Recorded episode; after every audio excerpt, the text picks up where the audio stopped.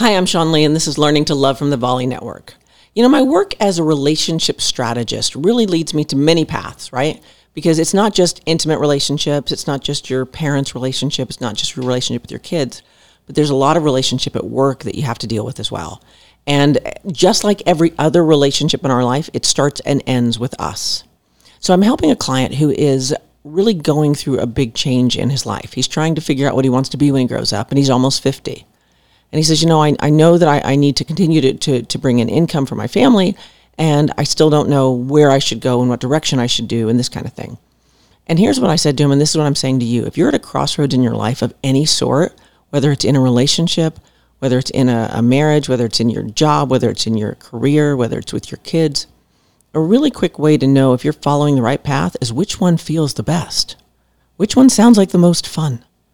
Now, I'm, I get it, right? I get we all have to make money. I know bills have to be paid. But if you ask yourself that really deep question, what do what do I do that, that I can do all day? What do I do that I don't miss what I'm I should be doing? What am I wanting to do instead of what I'm told I have to do? Where is my heart? Where's my head? Where's my mind? And how can I make money in that space? How can I how can I thrive in that space? And I promise you, if you look for answers instead of looking at problems, you're going to find them. Most people approach it this way. Well, I would love to be a teacher. Let's like play this out, right? I would love to be a teacher. Now, when I was a kid, I thought I wanted to be a teacher. I also wanted to be an actor. And I wanted to do a lot of other things. But I knew that I wanted to use my voice. I just didn't know how.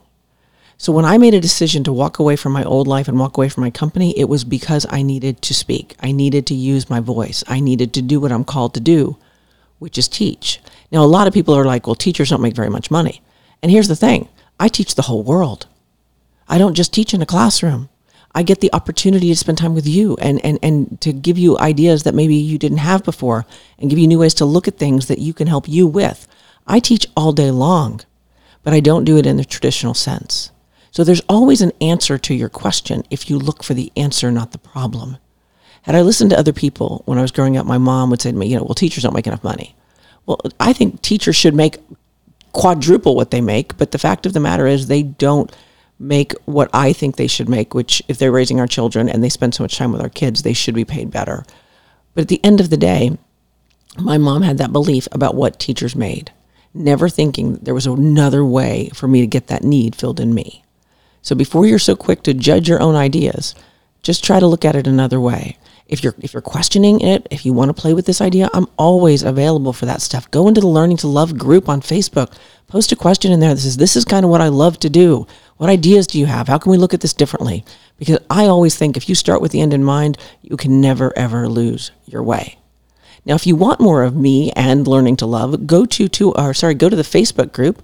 And in the search bar, put in Learning to Love Show, and you will find us. And get in there because there's great conversations happening in there. But for now, I'm Sean Lee, and this has been Learning to Love, and I'll see you again tomorrow.